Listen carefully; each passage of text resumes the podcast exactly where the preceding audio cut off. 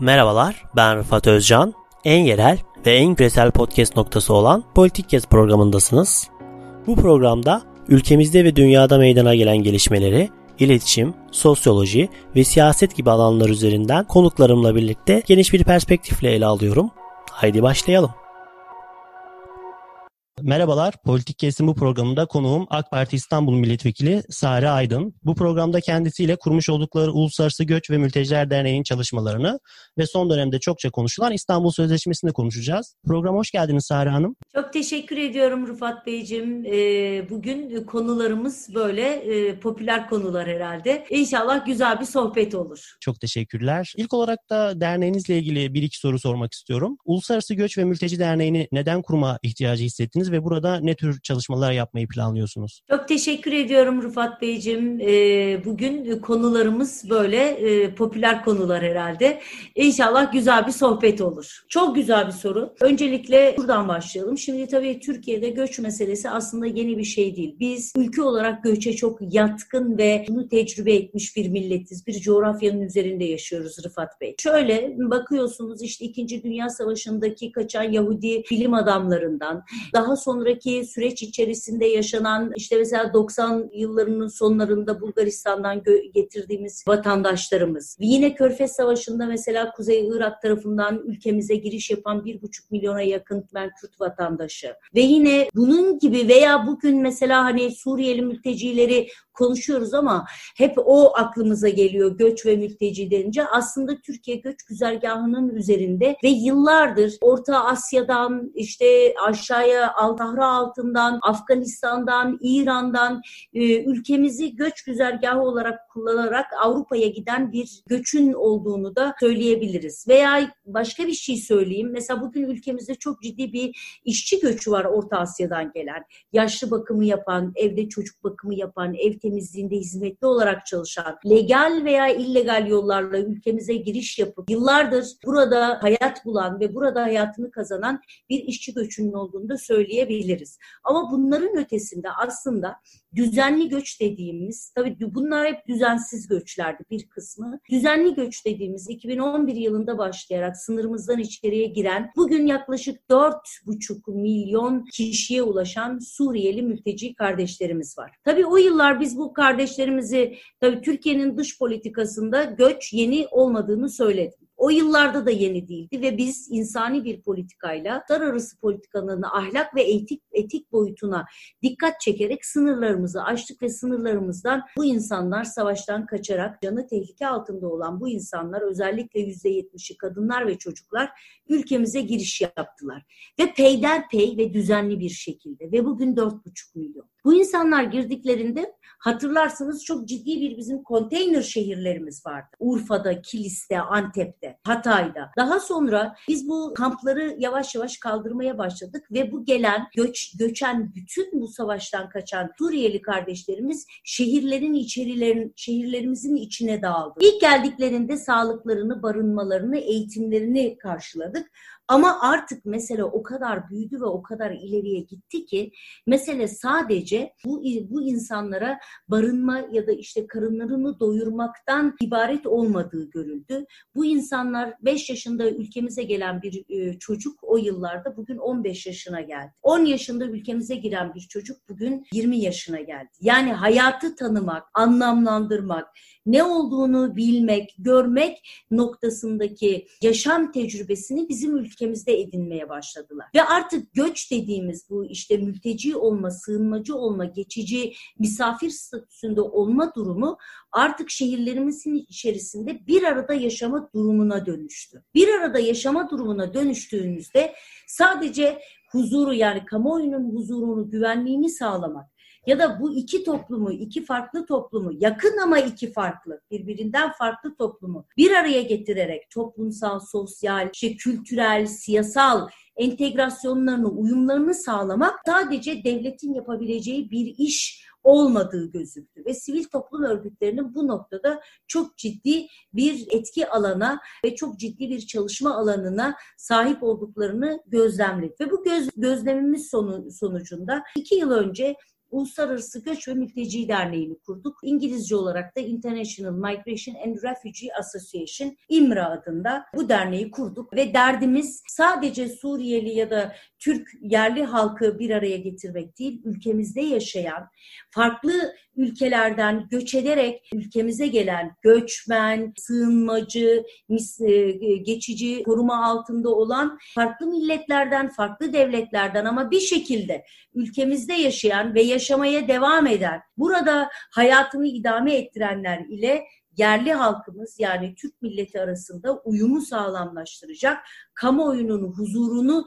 ve güvenliğini tesis edecek sosyal, kültürel, ekonomik, eğitim, siyasal anlamda bir entegrasyon ve uyum çalışmalarını yapmak üzere çalışmalar yürüten bir sivil toplum örgütüyüz. Ee, anladım hocam. Bir de e, şimdi ikinci olarak da Türkiye'de göç entegrasyonu için yapılan çalışmalar var mı? Bunları yeterli görüyor musunuz? Ve Türkiye'nin net bir şekilde bir göç politikasının olduğunu düşünüyor musunuz? Tam olarak bu yoksa da nasıl inşa edilebilir size göre? Türkiye'de e, göçle ilgili tabii çok yoğun çalışmalar var. Aslında toplum kamuoyuna yansımayan ama içeride bürokraside ve siyasette çalışmalar devam ediyor. Yani hükümet boyutunda.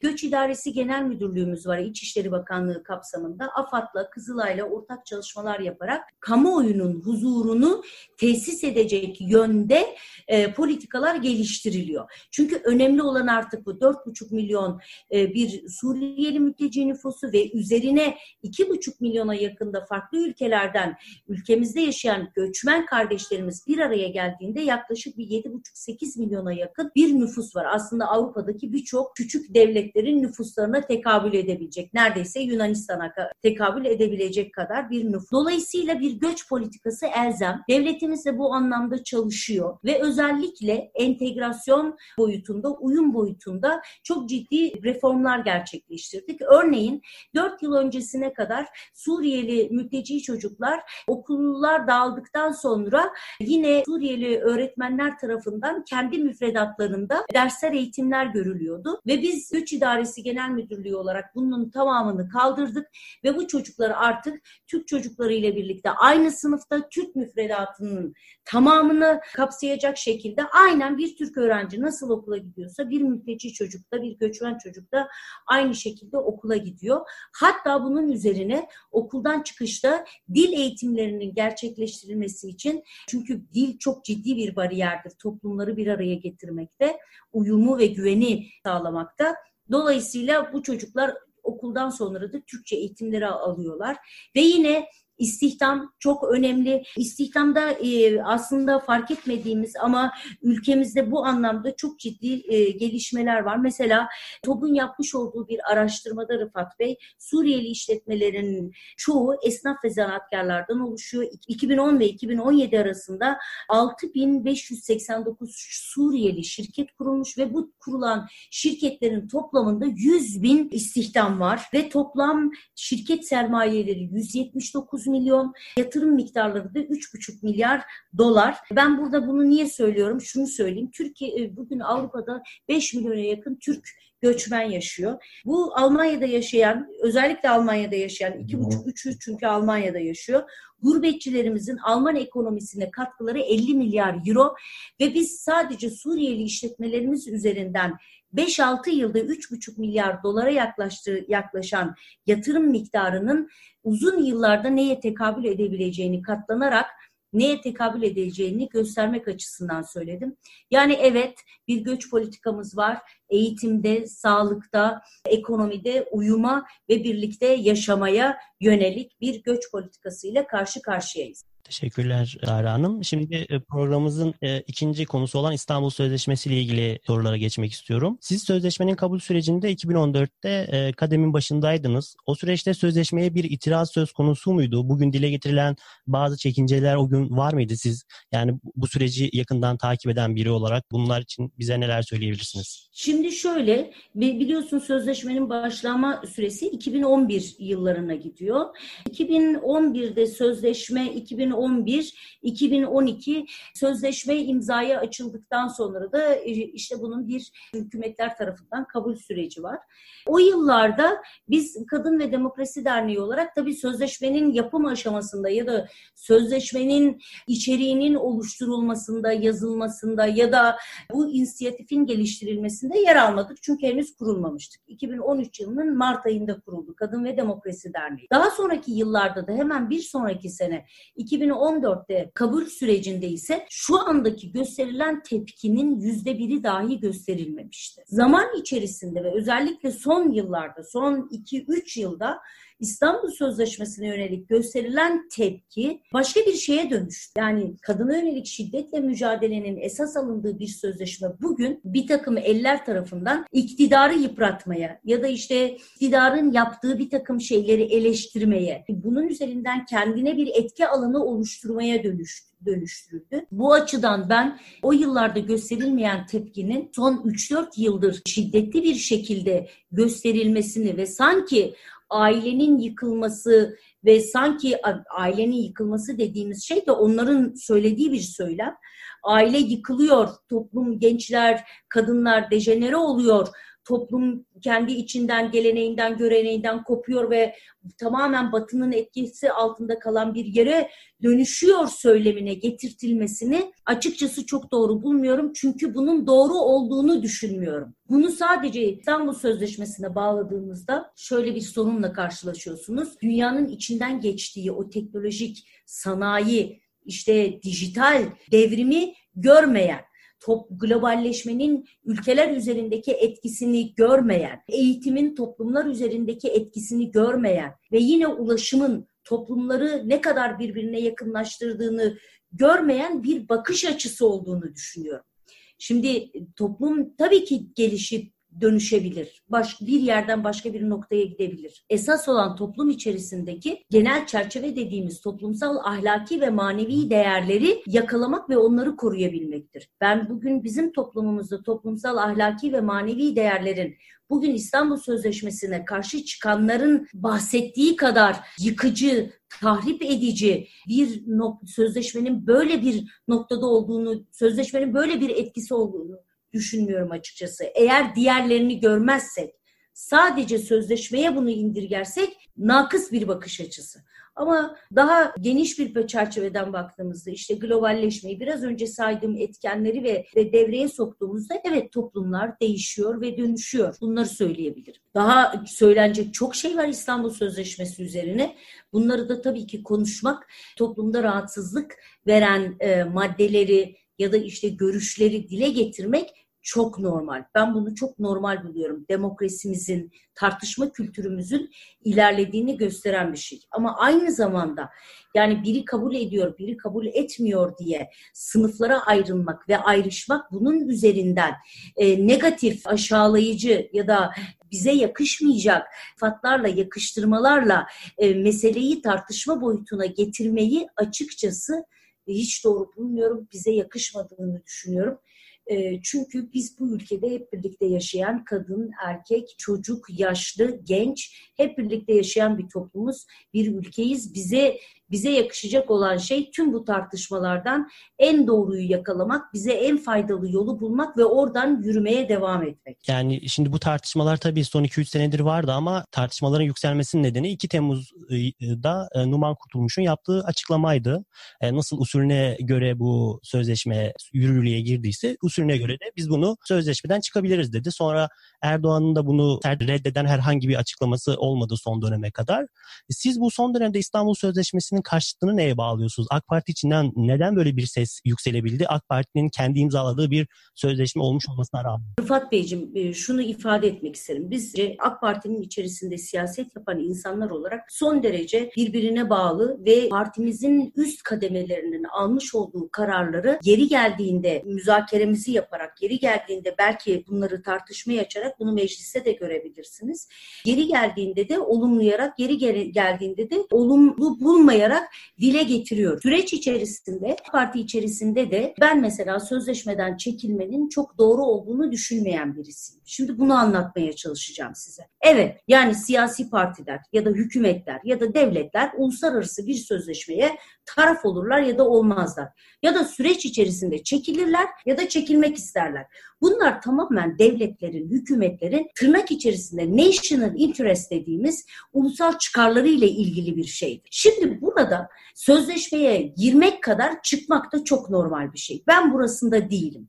Meselenin hiç burasına takılmıyorum. Ben meselenin şurasındayım. Neden çıkıyoruz? Çıkmamız için gerekli olan argümanlar nedir?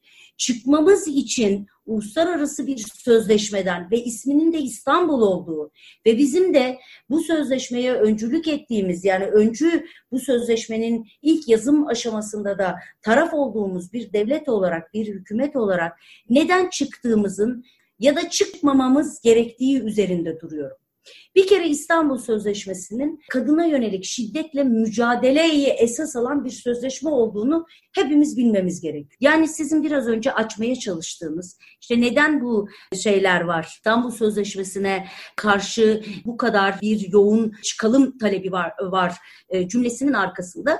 Belki daha sonra siz de dile getireceksiniz. Sözleşmenin, sözleşmede şu anda önümde, sözleşmenin Ee, hemen söylüyorum size. Sözleşmenin dördüncü maddesinin üçüncü bendindeki en önemli madde. Bu madde diyor ki, kadına yönelik şiddetle taraflar bu sözleşme hükümlerini, özellikle de mağdurların haklarını korumaya yönelik tedbirlerin cinsiyet, toplumsal cinsiyet, ırk, renk, din, siyasi veya başka tür görüş, ulusal veya sosyal köken, bir ulusal azınlıkla bağlantılı olma, mülk, doğum, cinsel yönelim, toplumsal cinsiyet kimliği, sağlık durumu, ergenlik, medeni hal, göçmen veya mülteci statüsü veya başka bir statü gibi herhangi bir temele dayalı olarak ayrımcılık yapılmaksızın uygulanmasını temin edecektir diyor. Şimdi bu maddeyi ben size açayım. Çünkü bütün tartışma bu maddedeki cinsel yönelim kelimesinden çıkıyor. Şimdi bu maddede şöyle bir şey var. Hani biraz önce söyledim ya, sözleşmeden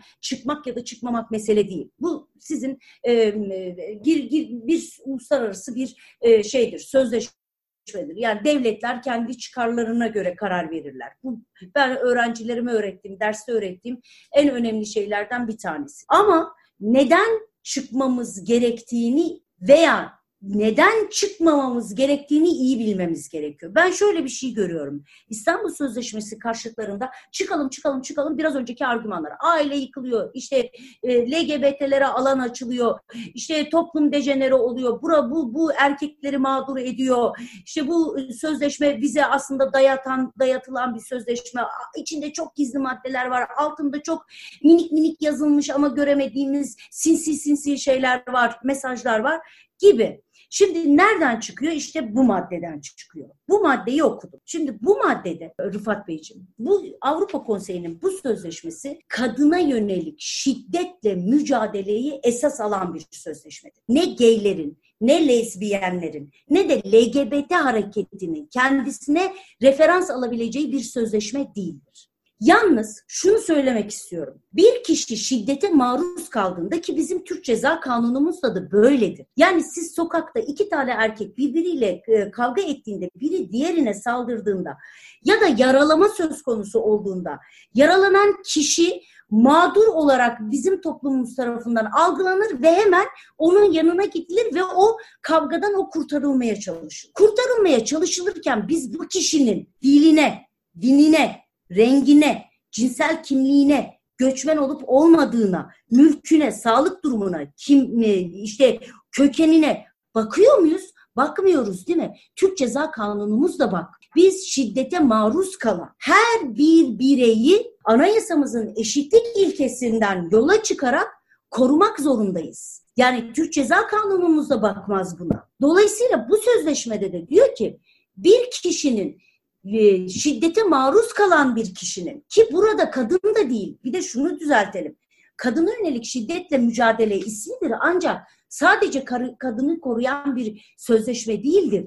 Aile içerisindeki kadını, babayı, abiyi, amcayı, halayı, evin içinde çalışan hizmetliyi, her bir bireyi evin, hanenin içerisindeki her bir bireyi korumayı esas alan bir sözleşmedir. Dolayısıyla biz kişiyi şiddetten korurken kişinin rengine, diline, dinine, işte mensubiyetine, cinsel yönelim, ki bunlara bakmadığımız gibi cinsel yöneliminde de bakılmaksızın bu kişi şiddetten korunmalıdır. Devlet bu kişiyi şiddetten koruyacak mekanizmaları üretmelidir. Önleyici, koruyucu mekanizmaları üretmelidir diyor. Bu böyle bir madde. Bu maddeden yola çıkarak bugün sözleşmenin karşısı tarafında duran, sözleşmeden çekilmeliyiz diye naralar, naralar atan sosyal medyada, İşte yazılı ve görsel medyada bunu sürekli dile getirenler cinsel yönelim kavramından L G B T hareketinin, e, gay ve lezbiyenlerin zımnen devlet ve hükümet tarafından, toplum tarafından tanındıklarını iddia ediyorlar. Hayır, böyle bir tanınma yok. Türkiye Cumhuriyeti'nin, Türkiye Cumhuriyeti'nde cinsiyet ikiye ayrılır. Kadın ve erkekten ibaret. Aile iki kişinin bir araya gelmesiyle oluşur ve bu iki kişi kadın ve erkeklerden bir araya geldiğinde aile dediğimiz kurum gerçekleşmiş olur.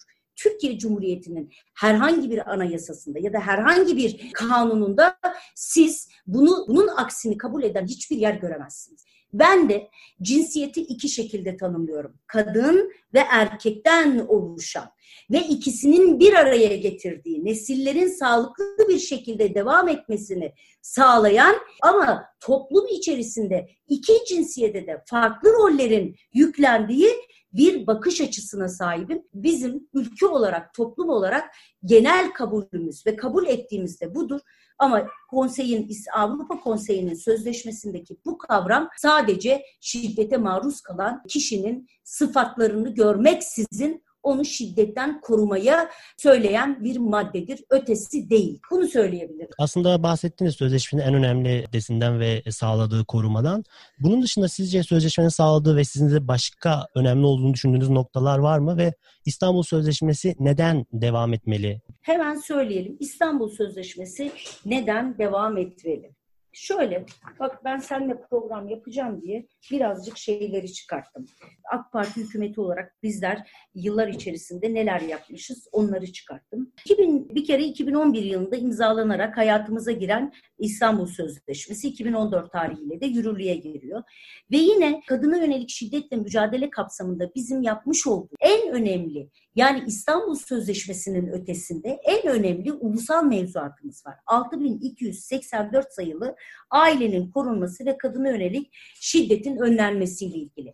Yani biz İstanbul Sözleşmesi'ne gelene kadar bizim zaten kendi iç mevzuatımız var.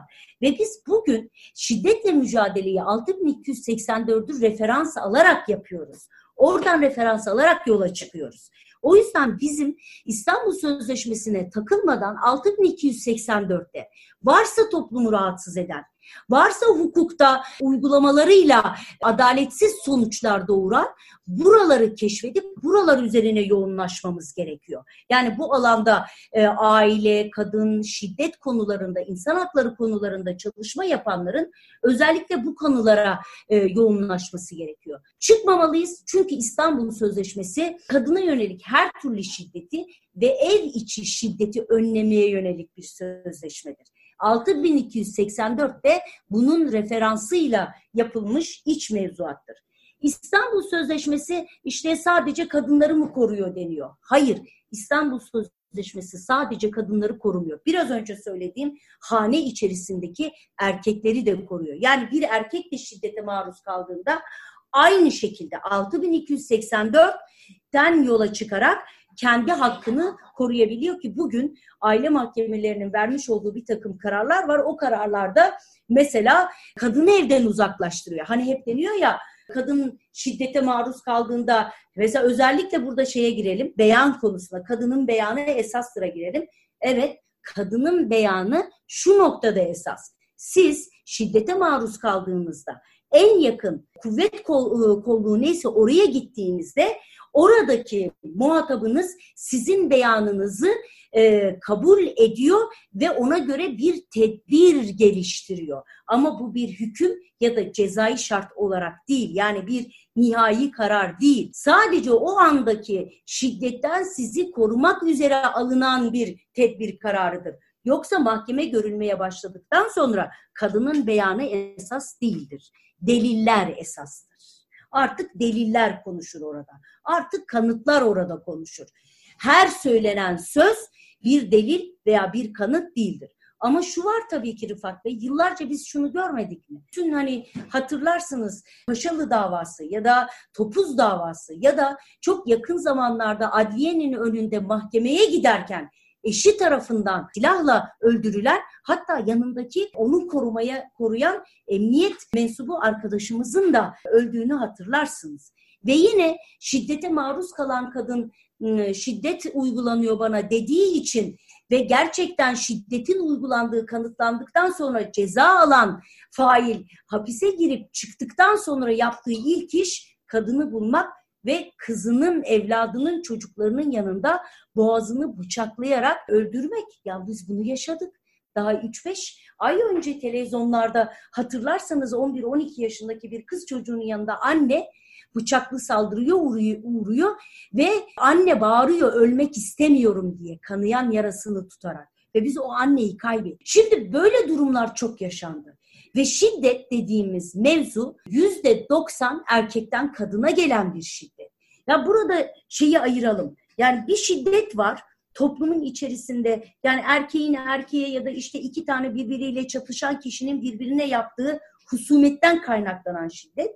Bir de zayıf olduğu için, cinsiyetinden dolayı, toplumun top yüklemiş olduğu geleneksel kodlardan dolayı, hani atasözlerimizde var ya, kızını dövmeyen dizini döver ya da sırtından sopayı, karnından sıpayı eksik etme gibi, kadını ikincileştirerek zihinlerimize kadının dövülebileceğini ya da şiddete maruz kalarak, şiddeti görerek büyüyen evdeki bir erkek çocuğunun kendi bir yuva kurduğunda aynı şiddeti uygulamaya devam ettiği ortamlar biliyoruz ve bu hala geçmiş değil. Yani kadına yönelik, kadının cinsiyetinden dolayı, kadın kadın olduğu için, dezavantaja uğradığı için erkek tarafından cinayete, şiddete, işte yüzüne tuz ruhu atılarak, asit atılarak yüzün, yüzünün yakılmasına ya da beden uzuvlarının kesilmesine kadar giden bir şiddet var. Bu şiddet ile sokaktaki ya da başka tür husumetten kaynaklanan şiddeti karıştırmıyor. Bu şiddet kadının cinsiyetinden dolayı uğramış olduğu bir şiddet. İşte bu şiddete karşı İstanbul Sözleşmesi diyor ki hükümetlere, tedbirinizi alın. Bu kadını, şiddete maruz kalabilecek, o tehlikenin içerisinde yer alabilecek kadını koruyun, önlemler alın. Bu anlamda politikalar üretin, kolluk kuvvetlerinizi geliştirin, iç mevzuatınızı geliştirin.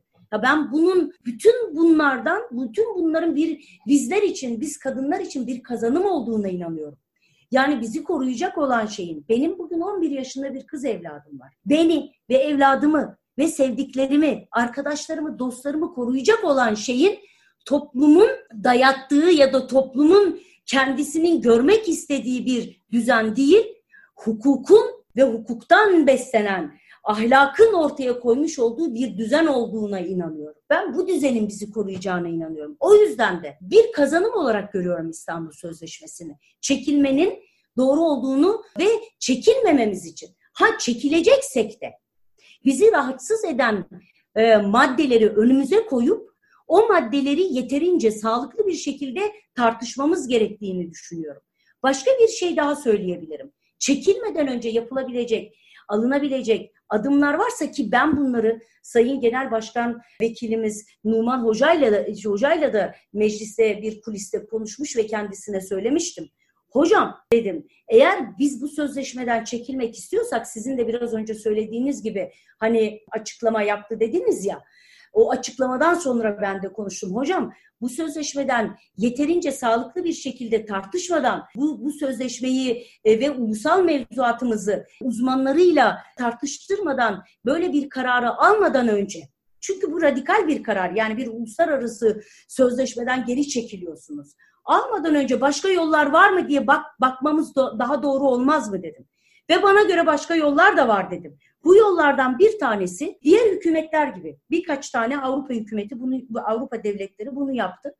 Bizi rahatsız eden cinsel yönelim kavramı mı veya toplumsal cinsiyet kavramı mı? Çünkü toplumsal cinsiyet kavramı toplumun biyolojik kimliklerinin üzerine toplumun yüklemiş olduğu rolleri anlatır bize. Dolayısıyla da toplumsal cinsiyet kavramı ülkeden ülkeye değişir. Yani siz Kuzey Avrupa ülkesindeki toplumsal cinsiyet kavramının neye tekabül ettiğini veya bizim ülkemizde neye tekabül ettiğini aynılaştıramazsınız. Çünkü her toplumun içinden beslendiği kendi kodları var.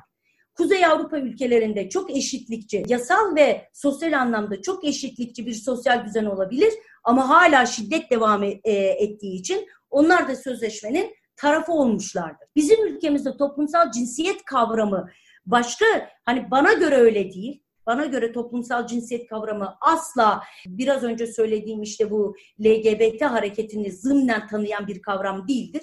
Bana göre toplumsal cinsiyet kavramı kadın ve erkekten oluşur. Kadın ve erkeğe toplumun yüklediği rollerdir. Ki biz bu rolleri zaten dinimizden, geleneğimizden, örfümüzden, adetimizden alıyoruz. Mesela bunlardan bir tanesi. Çocuğu kadın doğurur ve kadın büyütür. Eğitimde esas olan önce annenin çocuğu eğitmesidir. Ve bu, bu çok normal bir şey. Çünkü çocuk üç yaşına kadar anneyle özdeşleşir. Veya toplum içerisinde var olan diğer yüklenilen roller ki bizim toplumumuzda kadın ve erkek yan yana yürür ve omuz omuza vererek ailesini kurar, işte yaşadığı toplumu geliştirir ve ileriye götürür. Şimdi burada bu kavramlar bizi rahatsız ediyorsa hocam dedim, bu kavramları tanımlayacak, bizim kültürümüzü tanımlayacak, bu sözleşmede bizi rahatsız eden maddeleri sıralayalım ve bir deklarasyon olarak yayınlayalım. Yani diyelim ki Avrupa e, kon, e, Konseyi'ne, ki Avrupa Konseyi'de bir kurum yani. Uluslararası bir kurum. Sonuçta esas olan bizim devletimiz, bizim varlığımız, millet olarak, sınırlar olarak bizim ulusal çıkarlarımız. Ha Avrupa Konseyi'ne deriz ki İstanbul Sözleşmesi'ndeki toplumsal cinsiyet kavramı bizim kültürümüzde kadın ve erkeğe tekabül eder. Cinsel yönelim kavramının içerisinde asla kabul edilemez gay hareketi mevcuttur. Bu, kabul edilemez, bunu kabul etmiyoruz. Ya bunu çok açık bir şekilde yazarsınız, maddelersiniz ve dersiniz ki bu kavramlar bizim ülkemizde buna tekabül ediyor. Bunun dışında Avrupa Konseyi tarafından bu kavramlar farklı bir şekilde anlaşılıyorsa bizi bağlamaz diye bir deklarasyon yayınlayabilirsiniz. Mesela bu yollardan bir tanesi. Çekilmeden önce böyle bir şey yapabiliriz. Peki hocam bu süreçte siz de yani kademinde başkanlığını yapmış biri olarak bu sözleşmenin iptalinin konuşulduğu bu süreçte siz ve diğer kadın milletvekilleri AK Parti içinde nasıl bir çalışma yürüttünüz? Biraz önce Numan Kurtulmuş da bir örnek verdiniz ama bunun dışında da herhangi bir çalışma evet, oldu mu içeride? Nasıl bir çalışma yürüttük? Evet nasıl bir çalışma yürüttük? Tabii ki. Tabii şimdi bakın şunu çok iyi anlamamız gerekiyor. Yani sözleşmeyi biraz önce söylediğim şey çok önemli. Sözleşmeden çıkarsınız ya da çıkmazsınız. Bu önemli değil. Önemli olan ne biliyor musunuz? Sözleşmeden neden çıkmak istiyorsunuz ya da neden çıkmak istemiyorsunuz? Argümanlarınızı bilimsel verilerle kanıtlayabilmenizdir. Biz de kendi çapımızda e, sözleşmeden ben ben mesela işte gittim Numan Hoca'ya e, aynen bunları söyledim. Yani bizim hakkımızı ve hukukumuzu koruyacak olan uluslararası nitelik taşıyan bir sözleşmeden neden çekiliyoruz hocam? Çekilmeden önce başka yollar bulamaz mıyız? Çünkü bakın sözleşmeye karşı çıkan tarafların söylediği birçok şey mesela kadının beyanı esastır gibi. Bu altı bin iki yüz seksen dörtte ya da işte tedbir kararlarıydı ya da aile mahkemeleriyle ilgili rahatsızlıklardı ya da nafakaydı ya da velayetti. Tüm bunların hiçbir tanesi İstanbul Sözleşmesi'nde yer almıyor. Bunların hepsi altı bin iki yüz seksen dört. Biz altı bin iki yüz seksen dörtü çalışalım. Önce orada varsa kanunlar değişebilir. Kanunlar toplumun ihtiyaçlarına göre revize edilebilir, yeniden düzenlenebilir. Ki biz mecliste ben iki yıldır milletvekiliyim ve ben mecliste biz kanunları sürekli revize ediyoruz. Toplumun ihtiyaçlarına göre altı bin iki yüz seksen dört de dokunulmaz bir kanun değil ki değiştirebiliriz, revize edebiliriz.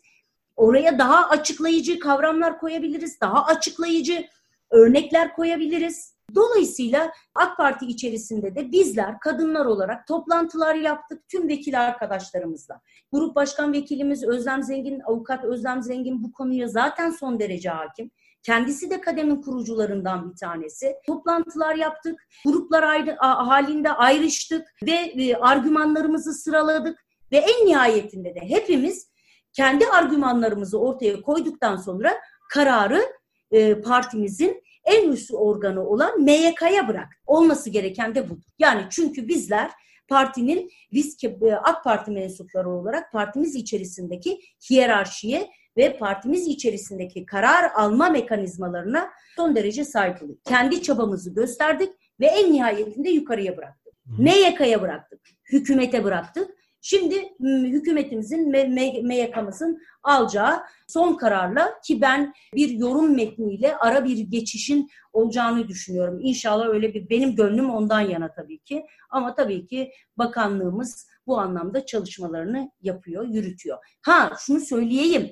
İstanbul Sözleşmesi üst bir metindir. Türkiye'de bizi koruyan, bizi şiddetten koruyacak olan şey altı bin iki yüz seksen dört kadına yönelik şiddetle mücadele ve ailenin korunması kanunu. Bunu söyleyelim. Çünkü şeyde yani Avrupa Konseyi'nin İstanbul Sözleşmesi bir tavsiye metni. Bir yaptırım gücü yoktur. Cezai müeyyidesi de yoktur.